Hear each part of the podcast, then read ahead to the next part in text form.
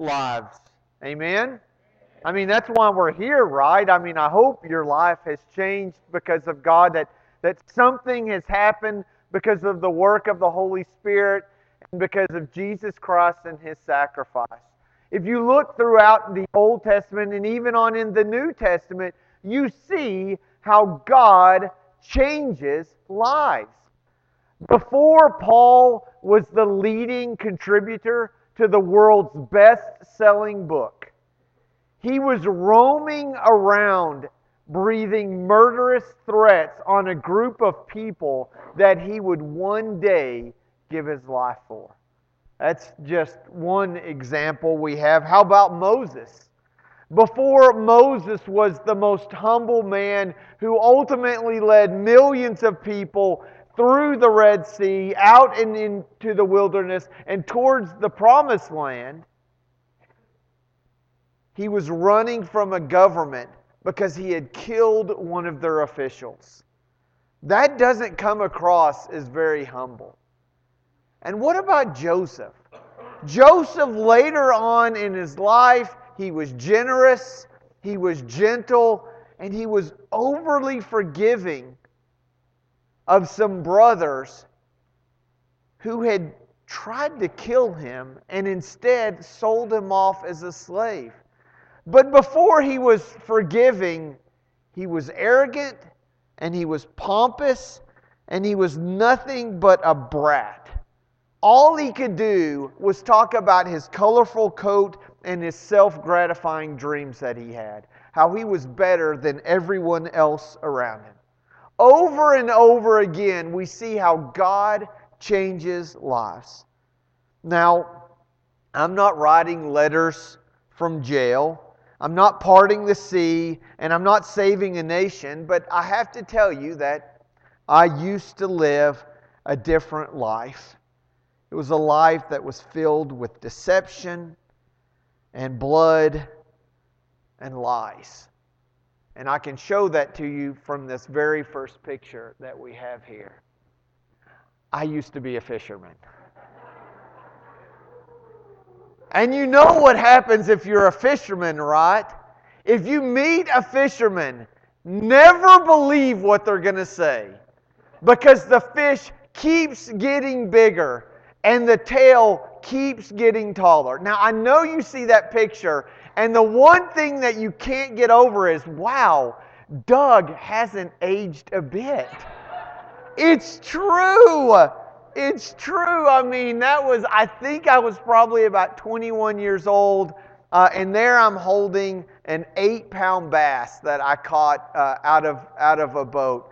That thing was 23 and a half inches long. I can remember that because at the time, the, uh, the state of Texas had a program that if you would you would give them a 24 inch or longer bass, they would give you a free replica of, of that bass, and they would take that and, and do studies. It was a half an inch. If I had waited just a few more weeks, or if I could have stretched that guy out a little bit more, but all I have left is this picture. But this morning, I want to talk for a few minutes about fishing and the whole idea and what, what the sport of fishing is all about. And if you're a fisherman, I hope you have your steel toed boots on because you're probably going to get your toes stepped on for just a few minutes. Because I want you to know that the whole sport of fishing is built on an attempt to deceive. Not just the people whom you're telling the story to about the one that got away, it's to those little bitty fish or maybe even some bigger ones. As a fisherman, my goal was to trick, entice, and entrap a fish. Sometimes a fisherman might use worms, if you can get the little worm on the hook, or maybe you might want to choose minnows, or if you really want to, you can create some homemade concoction that would make your eyes water and your gag reflex go into overtime. There's so many different ways. Other times you might use a jig or a lure depending on the place, the temperature, and how full the moon is. I mean, there's just so many different types of sciences behind fishing. In fact, one of my favorite things that my grandpa used to say is if you want to catch a fish, you got to hold your jaw just right. I have no idea what that meant, but I spent a lot of time with my mouth open thinking if I could get that fish to do the same thing. And so, what we're going to do is, I want to show you a few pictures, but I need some help. Paisley, will you come up here and help me out? You've already agreed, so you can't say no now. She's been lured in. She's going to help me out. I have a few. I went to my tackle box okay? And I want to show you, they're going to get to see uh, on the screen what I have right here. And I do want you to know these are sharp. I have not child-proofed these, but you want to hold this guy? Okay, you got this. Okay, this is a plug, and that little clear thing up front is called a lip, and it actually serves a purpose, right? And so when you crank on that, when you start to reel in, that causes this little guy to kind of dive down a little bit. And so what happens here is as you're pulling it, it goes like this. And the fish see that and they say, oh, wow, that's an active looking little fish. I want to take a bite of it. Now, let me just ask you this Have you ever seen a fish before? Have you ever seen a neon green fish before? With a yellow and orange stripe on the bottom? Nothing like that at all. Why in the world, why would somebody make a lure like this? Why, why would they do it? To trick the fish into eating it. How terrible would that? Okay, let's go to this next one. How about this guy? Okay, this is a this is a top water one. Look, it's got a little propeller on the end of it. Isn't that cute? And so what this does, this one when you when you push down on it, it dips down. This one goes on top, and I'll let you hold it. Okay, and that one, eh, it, that little propeller spin, and what does that do? It makes the fish want to eat it. There's a lot of noise. They get that and it always so fun to just reel that bad boy in and just hope that you can get a big fish off of that one. Okay, now this one, okay, you got to be careful with this one. This is um, called spinner bait, right? Okay, so these little these little uh, metal things right here, they kind of spin and shine. They're a little rusty, so they don't shine as well. Now you got to be. Hold this from here because this one's a tricky one. The other two, you can see the hooks. And I, I can't imagine that any fish would look at this and go, wow, I would love to eat a neon fish. But on top of that, there's these hooks. Now, this guy is smart because there is a hook, but look, the hook is hidden way down deep in all that little stuff right there. And so they're going to go after this thing. They're going to see the shiny thing. They're going to see the long, blonde, flowing little hair. And they're like, oh, yeah, it's lunchtime, right? Okay, so that's another way. And then this last one, oh, this is great. You're going to love this. Okay, this is a power bait, and I'm convinced that the longer that you have it, the worse that it smells. Oh, dear goodness. This thing, I've had this for a long time. Okay, you want to hold one of those things? Okay, don't eat it. It's not a gummy worm. Okay, this is my favorite. This is a red shad, and it's what actually caught that, that bass on and I didn't have the hook with it because I didn't want to get you, but but you put the hook down in through there, and then this little guy just goes across. Now it's it's not fancy, okay? There's it's not neon blue. There's no propeller on the end. It doesn't dive down, okay? But it it uh, attracts fish in a different way. Can you imagine what that might be? Here, let me you just get a good whiff of that. This stuff has some nasty, oily stuff that Mmm, wow, it is. Oh, you want to smell? Doesn't that smell good? Doesn't that make you hungry? Don't you think? I just, I wish I could just take a bite of this. Arr, wouldn't it be real? There's no hook in there, you sure? Okay, so all four of these have one goal. And what's that? And you've said it already before. What do they try to do? They, they try to convince a fish to eat one of these things. You did so great. Thank you so much. You can have a seat. Paisley just had a birthday last week. She's 11 years old. She is in fifth grade. I said, Are you excited about going into um, middle school next year? And she says, I don't know, but I'm pretty sure my mom's going to cry. So, so we are, uh, Paisley, I'm sorry, Polka Dot, uh, is a good friend of mine. We're camp buddies, and thank you so much for helping me out with that. Okay, so the purpose of the lures is to, um, well, basically lure fish into thinking they've got something good. Now, as a fisherman, that's okay. We're good with that. You can put the worm on the hook, even the little minnow, it's okay. You know, there's more minnows out there, right? It, it's not a big deal. But, but just think about this for just a second. Whether you catch and release or you fry and eat, no part of the fishing expedition is for the benefit of the other fish. Think about that for just a second. I'm not here to condemn fishing or fishermen by any stretch. I love a good piece of catfish as well as the next person. Oh, and jumbo shrimp. Don't get me started on that. We're in the desert, so we won't be eating any of that this morning. But what I want to talk about is the idea of getting caught by something that seems so enticing and so alluring. What does this have anything to do with a Sunday morning sermon? Well, I'm glad you asked. This morning, we're going to spend just a few seconds in a chapter that everyone is probably familiar with. It's Luke chapter 15.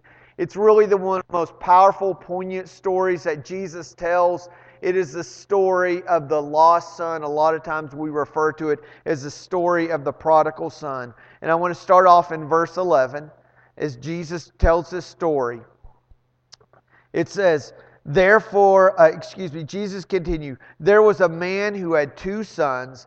The younger one said to his father, Father, give me my share of the estate.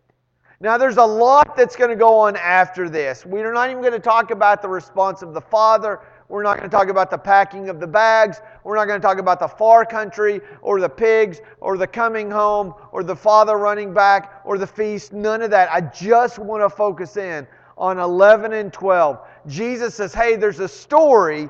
There's this father. He has two sons. And the younger one says, Father, give me what's owed to me. Now, several years ago, uh, Lance and I were looking at the, the Hobbs News Sun, and it was just another one of those crazy stories about somebody who just went off the rails and did something that you thought, that why in the world would they do that? Right? And, and while we were having that conversation, he made this comment. He says, I wonder what kind of story it would take to rationalize what that person did. And I've thought about that a whole lot. What story, what backstory do you have to make up that says, okay, this is completely rational, it totally makes sense? People do crazy things. What story do we have that comes before that crazy action that in some way justifies it? So, Jennifer and I had been dating for just uh, a few weeks, uh, but, but we like to go out to dinner. And finally, after about the third or fourth date, we're out at the table, and I think we might have been at Chili's. And she said, Can I ask you a question? I said, Yes. She says, What are you doing with your arm? I don't know. What am I doing with my arm? And she then went on to describe the posture that I had while I was eating. And if you can imagine for a second, if this were the plate of food, I, am right-handed. My fork was in the right hand. I do, I do eat with utensils, people. I'm not a Neanderthal. Come on. And my left hand was like this. And I would have my face hovering over my food, and I would eat like. And I thought this was normal. It's what normal people do, right? This is how you eat your food, like this. And she says, Why is your arm around your plate like that? And I said, I don't know. I'm, I'm guarding my food. And she looks at me, you know, kind of like, Do you think I'm going to do something to your food? Story, what backstory is there for us guys who would do this while we're eating our food, you know, looking around? Well, it's simple. Randy and Kevin. It's my two older brothers. You could never trust them around food.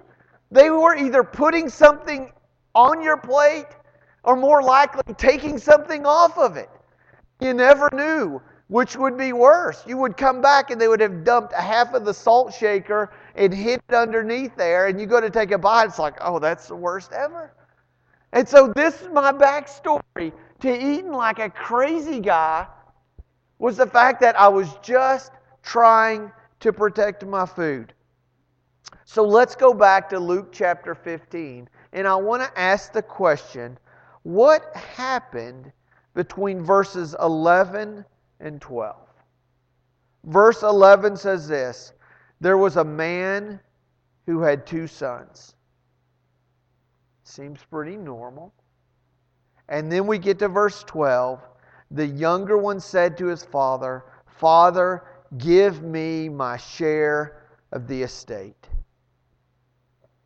What happened? What happened to the father and the two sons? And then all of a sudden, the very next verse, just bam, out of the blue, the younger says, Hey, dad, I'm tired of living with you. I want what you owe me when you're dead. You're not dead yet, so just pretend you're dead and give me your money. I want to go. And I want to ask the question, and I want you to answer this. Come up with some story. What happened between 11 and 12? Why would he go to his father and say, Dad, give me what you owe me? I want to leave. What happened? He got greedy.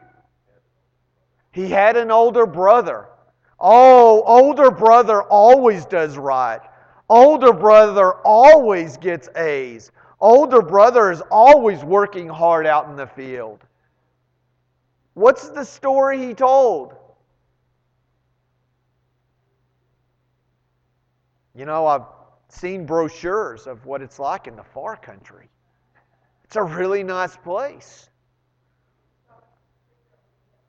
He thought the grass was greener on the other side. Maybe he thought it was more promising. Maybe he thought it was, it was more fun. Maybe he thought there would be better job opportunities or an opportunity to find a spouse there. Something lured him away.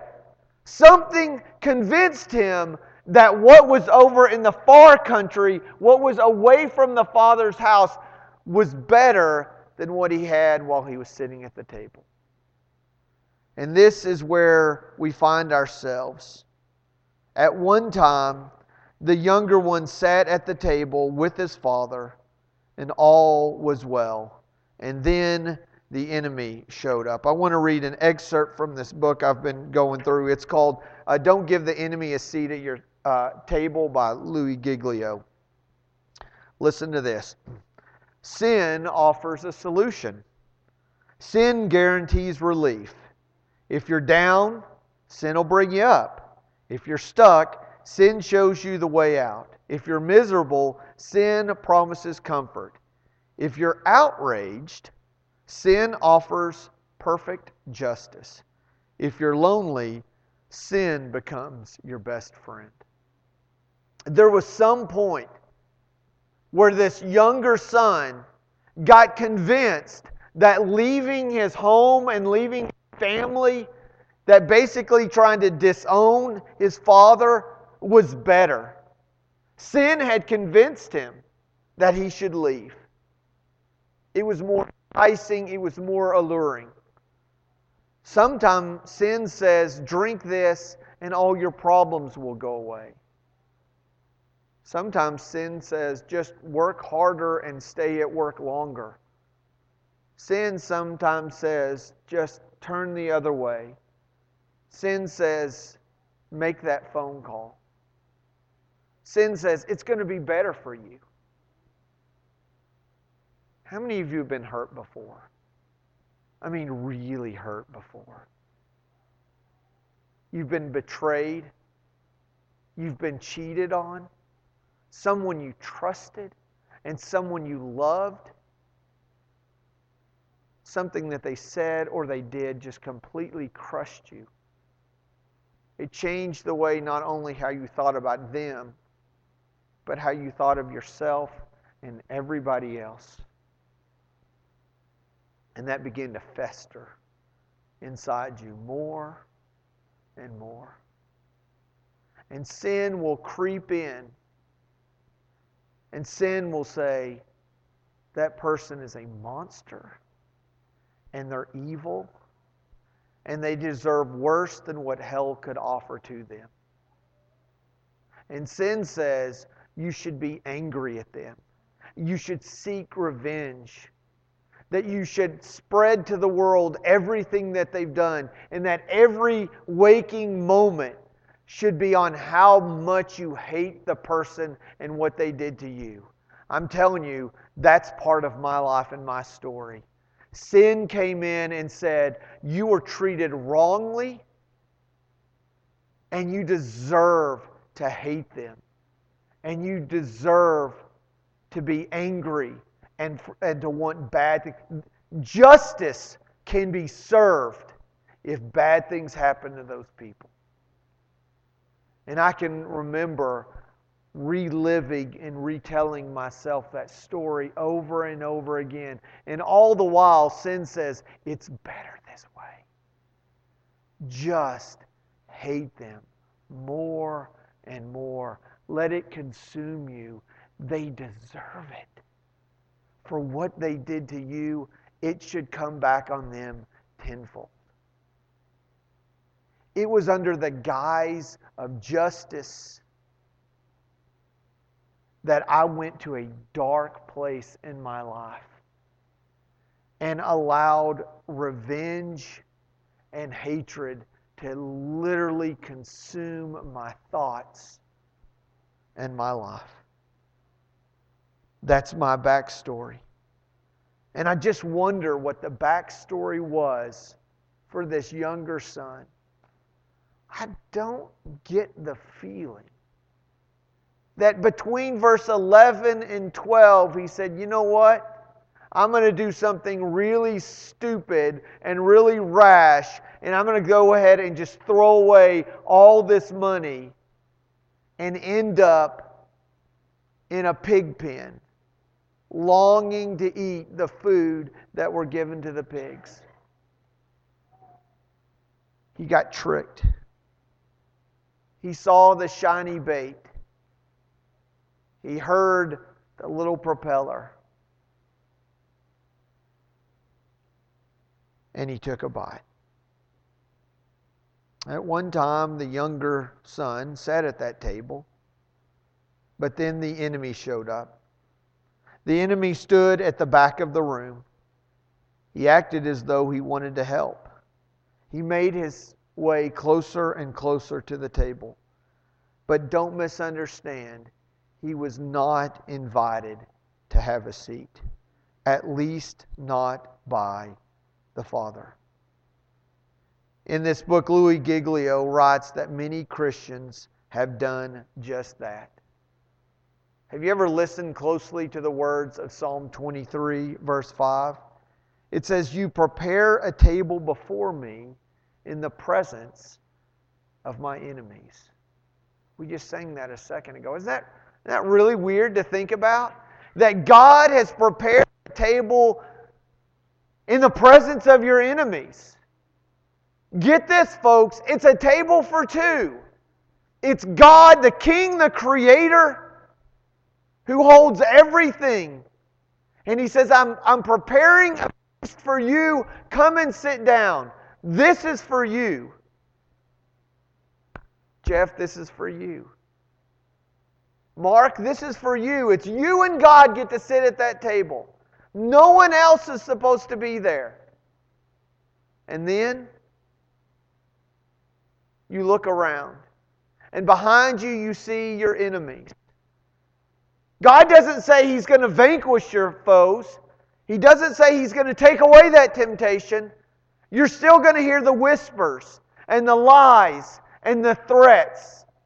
But God says, You're at the table with me. Focus on me and what I have for you. But we don't always believe that. We start to look around, we start to listen. The enemy is close, but God is closer. But you continue to recognize their presence. And they watch and they whisper, they clench their teeth, they pop their knuckles, they pace back and forth. They might whisper a threat, a promise, or an offer. The enemy, while you're at the table with God, will try to coax, lure, seduce, and lie. They will elicit sympathy. They will promise revenge. They will guarantee happiness or even pledge prosperity. The question is will you give your enemy a seat? Are you willing to pull up a chair and say, you know what, the feast is great, but come sit here. Tell me what you have. And that's all it takes. Paul is clear. He says, guard your hearts. He says, flee from all sexual immorality. He doesn't say, let them pull up a chair or get nearby. He says, get them out of the way, out of your mind. Focus on God. But the enemy, he'll trick you and he'll entice you. And then after he's gotten you, he'll do something far worse. Listen to this. Satan's been whispering to you. See that fruit? Take it. The fruit looks good, doesn't it? God has been denying you this fruit. God never said that you shouldn't have this fruit.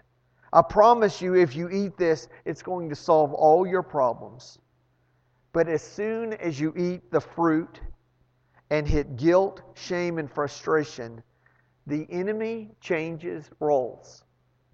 He shifts from being the enticer and promiser to becoming the accuser and the condemner. Now he's all over your case. He's telling you that you're the dumbest person that he's ever seen. He insists you're the poorest example of a Christian there's ever been. If there's ever a Christian who didn't get it, that's you. You're hopeless, a complete failure. Man, you messed up this time. God must hate you. He's angry with you, you idiot. You're too far gone. You'll never get back. Let's watch a replay of what you just did, okay? It's hilarious because you're so pathetic. It was so easy to trick you. And so maybe for some of you, you're tempted to allow Satan to pull up a chair. But for most of you, he's already set down. instead of thinking about all the things that you could have, all you're focused in is, is all the things that you've done. Isn't it crazy how he'll, he'll entice you and trick you and tempt you? And the moment you give in, he immediately just overwhelms you with that guilt. And that's where some of you are this morning. You want him gone. You want to forget about all the pain and the hurt and the sorrow that you've caused all the mistakes that you've made, all the shame that you have to live with, all the secrets that you want to bury or hide. But guess what? God never left the table. He's just calling you to make it to a table just for two. And you can do that this morning. For those of you who are overwhelmed with guilt and shame, I just want to plead with you kick the devil out. It's a lie, it's a scheme, and he just wants to trap you. For those of you who can hear the voices of the enemy behind you, don't look at him. Don't listen. God allowed that table to be set for the two of you, and your enemies are close, but He remains closer. And focus on Him. And so this morning, as we think about our shame and our foes and the feast set before us, my prayer is that you will listen to the voice of God as He calls us to feast together. Let's do that this morning as we stand and sing.